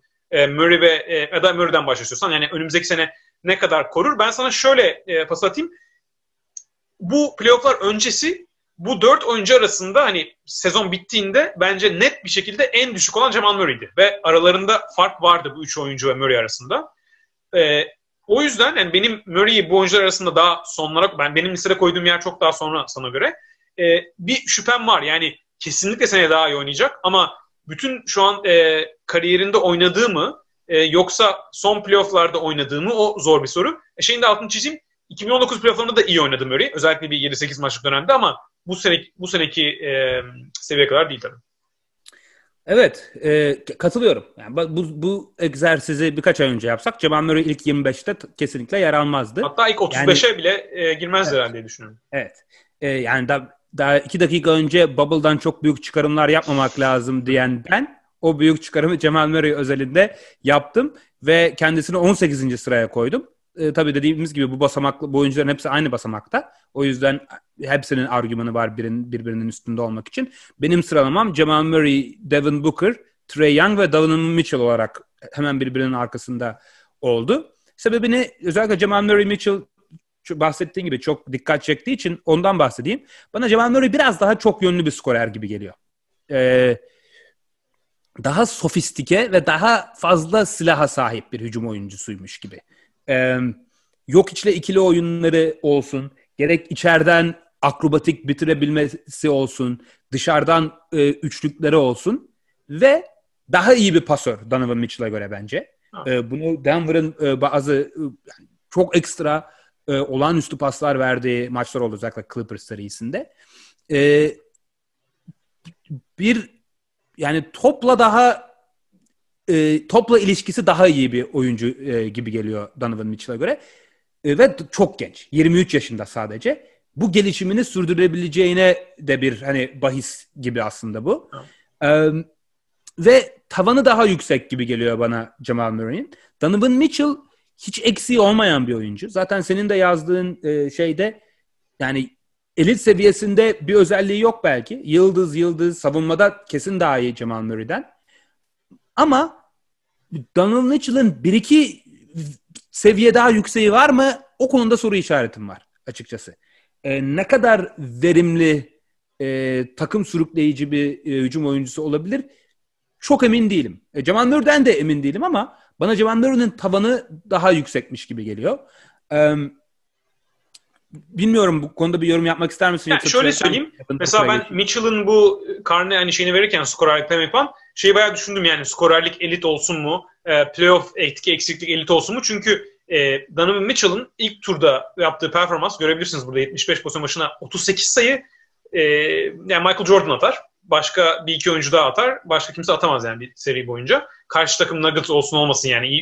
Nuggets özellikle o senin ilk 3-4 maçına çok kötü savunma yaptı. Ama Mitchell'ın şöyle de söyleyeyim. Mitchell'ın etrafında yok hiç gibi bir adam yok hücumda. Yani e, o çıktığı seviye o kadar yüksek bir seviye ki e, sadece o sebeple skorerliğini elite geçirebilirdik. Ama elite çıkarmama sevi sebebim şuydu. Mitchell'ın asıl sıkıntısı bence skor sayı atarken çok az faal çizgisine gidiyor. Yani maç başına 4-4,5 faal atışı kullanıyor. E, çok düşük bir sayı bu gerçekten. Ve bu şekilde yüksek hacimle skorla bulup verimli olmak çok zor bu kadar az faal giderken. Bu playofflarda onu da değiştirdi. Daha fazla faal gitti. Ve bence seneye onu e, daha da sürekli halde faal gidebilirse yani bu kontaktan kaçınmazsa veya onu almayı daha iyi öğrenirse bu genç oyuncuların geliştirmesi aslında çok kolay bir şey değil. Yani o yüzden playoff yapması bence çok iyi bir e, işaretti. E, hem skorerliğinin hem playoff etkisinin mesela seneye ben çok rahat elite çıkabileceğini düşünüyorum. ve senin hani Murray hakkında bir sonraki sezona yaptığın bubble'dan çıkarımı da ben Mitchell hakkında yapıyorum. Yani öyle bir e, fark var. Murray hakkında da yapıyorum ama Mitchell benim kafamda gördüğüm zaten eksikleri böyle küçük olan şeydi ve onları iyi gidermiş gibi geliyor. O yüzden ben e, Mitchell için çok umutluyum. Bir de şeyin notunu da etkileyeyim. Bu Murray ve Mitchell'ın birbirine karşı yani e, acayip şekilde oynaması yani takım olarak e, şöyle bir önemli tarafı var. Bubble'ın ilerleyen turlarında herkes 50 atmaya devam etmedi. Yani e, sonuçta bu Nuggets'a karşı Kawhi de oynadı, Paul George da oynadı. E, e, Donovan Mitchell gibi çıkıp e, 50 atmadılar. Yani e, bu tabii ki birebir bunu karşılaştırmak çok mantıklı değil. Yani bir sürü orada faktör var ama demek istediğim hani e, şey değildi.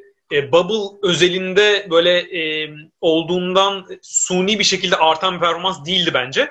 E, Bubble'ın içindeki en etkileyici performanslardan biriydi.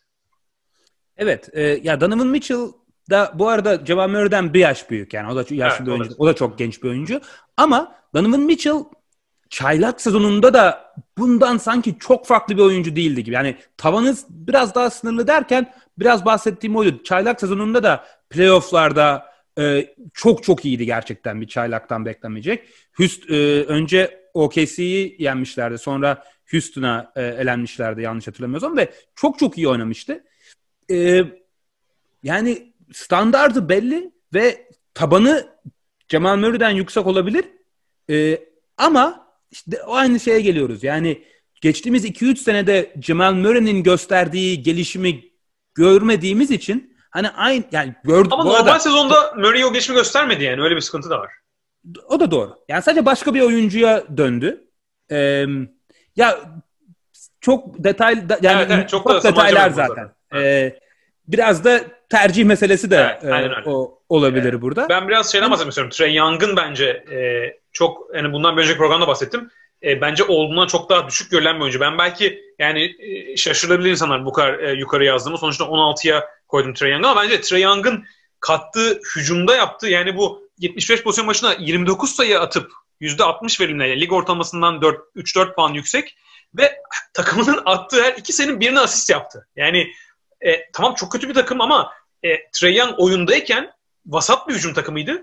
Hani vasat iyi değil zaten. Vasat olmak gibi bir şey değil ama etrafındaki oyuncular düşündüğünde o takımı vasata ta- taşıması hücumda bence NBA sezonunun en konuşulmayan başarılarından biriydi. Savunmadaki sıkıntısı zaten e, şöyle düşünebiliriz. E, bir sürü oyuncuya iyi, e, elit falan e, yıldız diye not verdik. Kötü çok az verdik. Yani kötü bir tek Trae Young ve Devin Booker'ın savunmasına verdik. Hatta Devin Booker'ın savunması belki kötünün eksiğe de biraz bence, daha... evet. Onu evet, diyecektim ona, ben de eksik bence. Eksik olabilirdi yani. Onu da hani belki yanlış yaptık ama e, Trey Young savunma tarafında bu listedeki e, en kötü oyuncu kabul ediyorum. Ama hem kısa oyuncunun savunma eksiklerinin kapatılması biraz daha kolay hem de e, fiziği tabii ki çok gelişmeyecek. Belki biraz güçlenir. Ama en azından biraz daha savunma oyunu e, biraz daha e, daha iyi parça, iyi bir savunma takımında eksikleri kapatılarak daha tolere edilebilir bir seviye getirebilirse e, bir hücum silahı olarak çok önde görüyorum Trey Young'ı. Yani e, skor üretme ve playmaking. Burada playmaking'e de yanlış renki koymuştu. Elit yani daha kırmızı elit seviye olması lazım. E, şu anda mesela bence NBA'in hani Lillard ve Curry ile birlikte o dışarıdan üçlük atmada en iyisi. Yani e, ve floater atmada, e, potaya tam gelmeden atmada en iyilerden. E, onlardan adam geçmede en iyilerden. Onlardan yüzden, bile daha iyi pasör yani bir de. Pasör olarak daha da iyi pasör evet. Yani o yüzden o kombinasyon bence çok patlayıcı. E, katılıyorum. E, hücum konusunda kesinlikle katılıyorum. Ligin belki de en değeri verilmeyen hücum oyuncularından biri. Müthiş bir silah. Rezalet bir takımda oynamasına rağmen. Savunmasının kötülüğü beni sadece biraz daha endişelendiriyor. Yani, çok kötü olduğu için kaplamayabilir yani diyorsun. Yani buraya kötü yazmışız onu ayrı bir seviyeye çekmek lazım. Yani çünkü bu ligin belki de en sayısız oyuncusu Isaiah Thomas'la beraber. Yani rotasyon oyuncular arasında ben ciddi sıra Evet yani savunmada hiçbir etkisi olamıyor. Ee, yani yardım getirdiğinde pek bir işe yaramıyor. Ee, birebir de kimsenin önünde kalamıyor. Ee, bilmiyorum gelişebilir mi? Çünkü çok kısa ve çelimsiz bir oyuncu. E, mutlaka öğrenecektir, gelişecektir ama e, playofflarda çok ciddi bir dezavantaj olmayacak seviyeye gelebilir mi? Ondan çok emin değilim. Evet o iyi bir soru. Ee, ama yani gerçekten tek başına yani şey seviyesine gelecek o belli. Steph Curry ve Lillard gibi tek başına koyduğunuzda hücumunuzu e, çok iyi seviyeye tek başına getirebilecek bir seviyeye gelecek bence. Ondan neredeyse eminim yani. Evet, tabii burada tek başına derken şey de diyoruz yani en azından bir ortalama yakın takım olması lazım. Yani şu tabii oyuncuların... sen, senle beni koyarsak olmaz tabii de. ee, yani hani onu da belirtelim. Ee, Devin Booker'da bence e, bu sene attığı aşama topsuz sayı bulmada çok önemliydi. Yani Ricky Rubio yanına geldikten sonra şeyi görebilir izleyicilerimiz. İkilik atışlarda asist oranı %40 aslında böyle bir kısa gardı yüksek. Yani sadece diğer oyunculara bakalım. Murray playofflarda 26, Donovan Mitchell 20, 15, e, Trey Young 16. Bu e, Booker'ın da kariyerinde 25-30 civarındaydı. Yanına Ricky Rubio gelince e, asist üzerinden attığı sayı oranını çok iyi arttırdı. Çünkü topsuz muhteşem hareket ediyor. Hem içeri kat hem dışarı curl screenlerden çıkmayla bence bu çok iyi bir silah.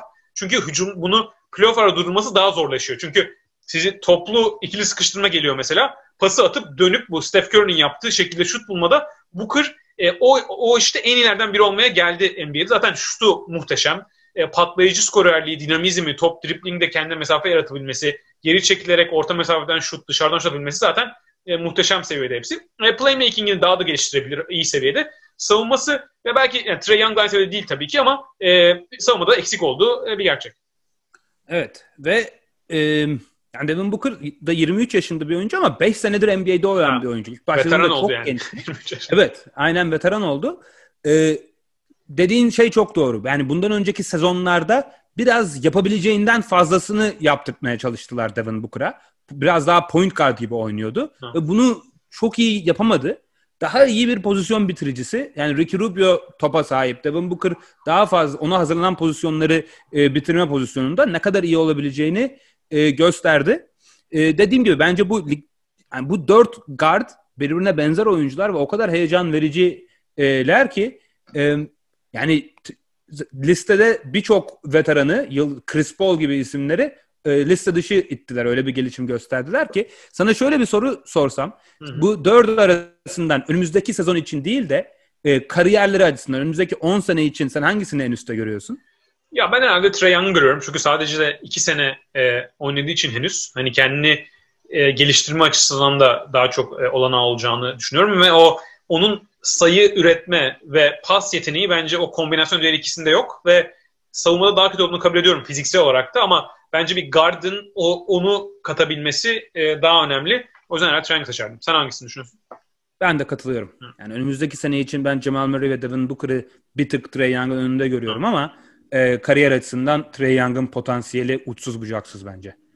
O zaman bir sonu konuşalım. Son koyduğumuz oyuncuları çok daha uzatmadan. Bir de şey de konuşuruz. Hani kim dışarıda kaldı çok yakındı.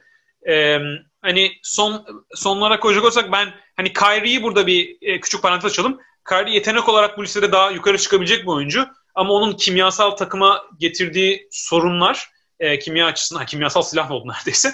E, geçildiği sorunlar yani çok aşikar ve farklı takımlarda da oldu. Yani bu artık hani şey dersin mesela Jim Butler e, Minnesota'da onun bunun şeyini e, gözünü yarıyordu neredeyse. Adam Miami'ye gitti. E, ne olduğu belli oldu yani. Kyrie nereye gitse sıkıntı yaratıyor. Bakalım seneye Durant'le birlikte e, mesela seneye e, bir şöyle bir senaryo olur yani. Olası değil ama mümkün. İşte Nets şampiyon oluyor, Durant dönüyor.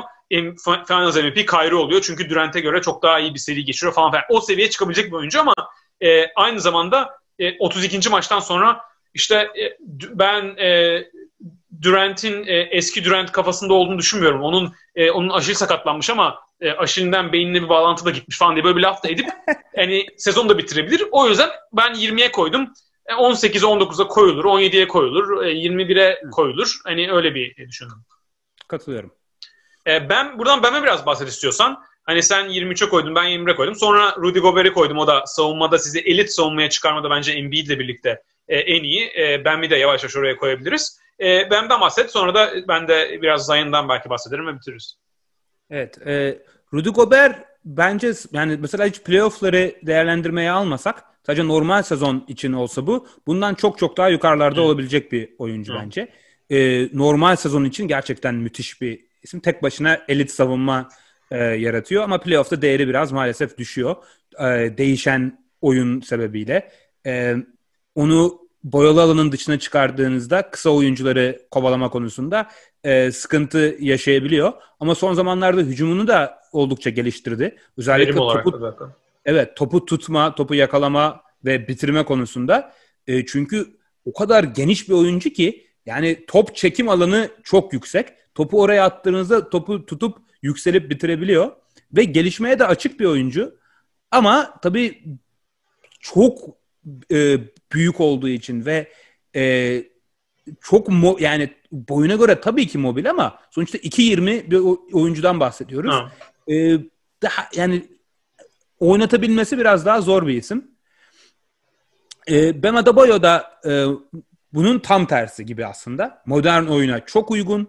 E, playofflarda da aynı değerini koruyabilen bir isim. Tek eksiği onun da dış şut ama bahsetmiştik. E, formu çok iyi. Orta mesafeden zaten iyi sokuyor. Yakında üçlük atmaya da başlayacağını düşünüyorum. E, ve o da çok gelişime açık bir isim. Önümüzdeki sene e, 20'li sıralardan daha yukarılarda da olabilecek bir oyuncu ha, bence. Ben e, ben listemin sonunu Kemba Walker ve Kyle Lowry gibi aslında benzer. Yaşı 30'larda e, nispeten daha kısa e, gardları koydum. Sen onu koymamışsın. E, onun söylersin nedenini. Ben Kemba'yı koyma, koymamın sebebi evet Kemba'da bir düşüş var. Ama hala bence ligde en değerli özelliklerden biri olan belki de birincisi dribbling üstü şut atmada hala elit seviyede. E, playoff'larda daha da değerli oluyor bu özellik. Size'ı sebebiyle mesela dönem dönem bu playoff'larda çok zorlandığı oldu. Bence seneye evet bir ihtimal belki bu listede olmayabilir. Bence listeden çıkmanın e, baş adaylarından biri. Ama hala e, sırf dribbling üstü şut atabilme pick ve pick and roll oynayabilme e, kapasitesiyle koydum onu. Kyle Lowry de e, yine hiçbir eksiği olmayan, her şeyi yapabilen, e, mücadele eden, hücum, riba, hücum faul aldıran, e, şut sokan, penetre eden, kondisyonu çok iyi, çok değerli ikinci, belki çok iyi şampiyonluk takımlarında üçüncü parça e, olabilecek bir oyuncu. Ama birinci parça olamayacak seviyede bir oyuncu olduğu için de e, buraya koydum. Sen neden koymadın ya ve ben, neden Diakan Nazar'a koydun? Koyabilirdim zaten hemen yani koy, yani 26-27'ye falan koyarım herhalde belki 27-28 olsun. E, yaşları sebebiyle ben önümüzdeki sezon biraz daha yavaşlayacağını düşünüyorum. Özellikle Kemba'nın fiziksel olarak da sıkıntılı olduğu için e, daha da düşebileceğini düşünüyorum. Bir de bu playofflarda alan savunmasına karşı bayağı zorlandığını zaman zaman gördük Kemba'nın. E, artık NBA'de biraz savunması da yavaş yavaş dönebilir böyle spesifik durumlarda, playofflarda. O açıdan da hani onun oyuncu tipi olarak biraz daha zorlanabileceğini e, düşünüyorum. Ondan yine ben e, Siakam ve Zayn'i koydum. Burada Siakam'a e, şöyle bir parantez açayım. Siakam bence kendini çok iyi geliştiren bir oyuncu. Yani mesela 2019 senelerinden sonra e, çıktığı seviyeyi daha da arttıran bir oyuncu bu sezon. Playoff'larda Bubble'da çok zorlandı. Çok doğru ama ben o Siakam'ın ona iyi bir e, tepki vereceğini düşünüyorum. Ve yapamadığı şeylerin üstüne gidip biraz daha onu keskinleştir keskinleştireceğini düşünüyorum. Ve burada Toronto Raptors olması büyük bir şans bence oyuncu gelişimi açısından. Ama Siakam çok genç bir oyuncu değil. Ondan da bahsedelim. Yani acayip daha bunun üstüne çıkıp MVP seviyesine gelecek bir oyuncu değil bence. Ama e, savunmada hala verdiği katkı, hücumda da e, ona biçilen rol ona e, bir gömlek fazla geldi. Aslında daha ikinci rolde yani ikinci rolde zaten geçti zoraki olarak ama asıl bir numara yanında olsa bence o Siakam yani ölçeklenme açısından hücumda da gayet iyi bir oyuncu. Topsuz hareket olsun, bitirme olsun, e, dışarıdan şutu e, istikrarı olan bir oyuncu genelde bu playoff'lara çok kötüydü. Hani o, o risk var. Zayn'i koydum bir de.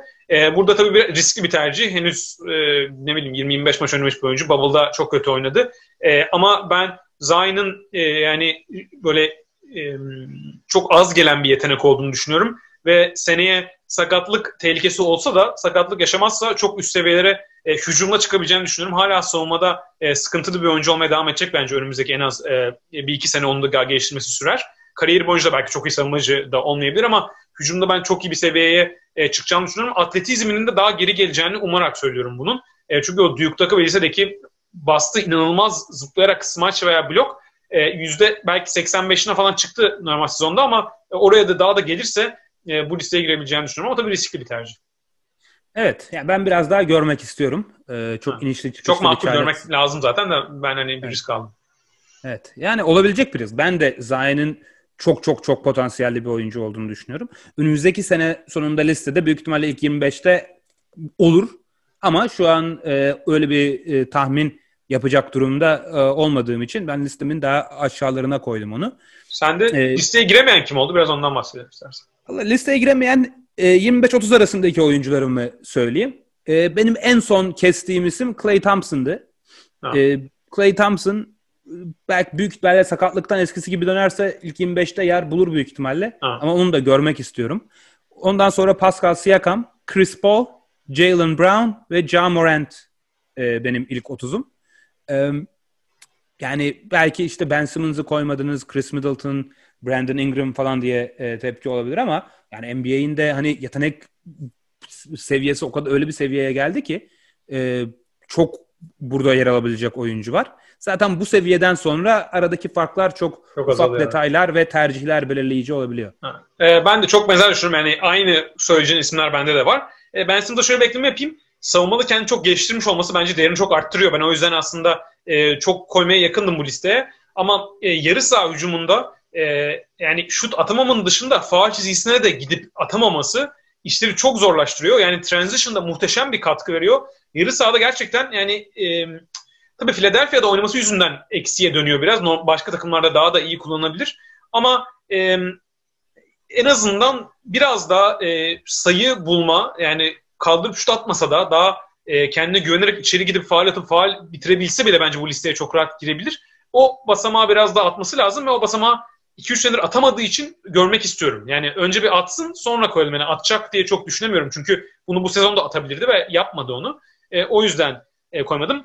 E, Westbrook'a pencere açabiliriz. Normal sezon iyi bir performans verdi. All-NBA'ye girdi 2-3 aylık bir dönemde özellikle. Sonra e, biraz playofflarda hem Covid oldu hem de sakatlandı onu söylemek lazım. Yani sonra çok da düşük bir performans gösterdi ama Westbrook'un yaşı da ilerledikçe zaten onu iyi yapan şeyler genç yaşına biraz patlayıcına bağlı olduğu için e, trendi düşen bir e, oyuncu olduğunu düşünüyorum. E, o yüzden hani e, bu listeye e, koymayı açıkçası çok e, düşünmedim.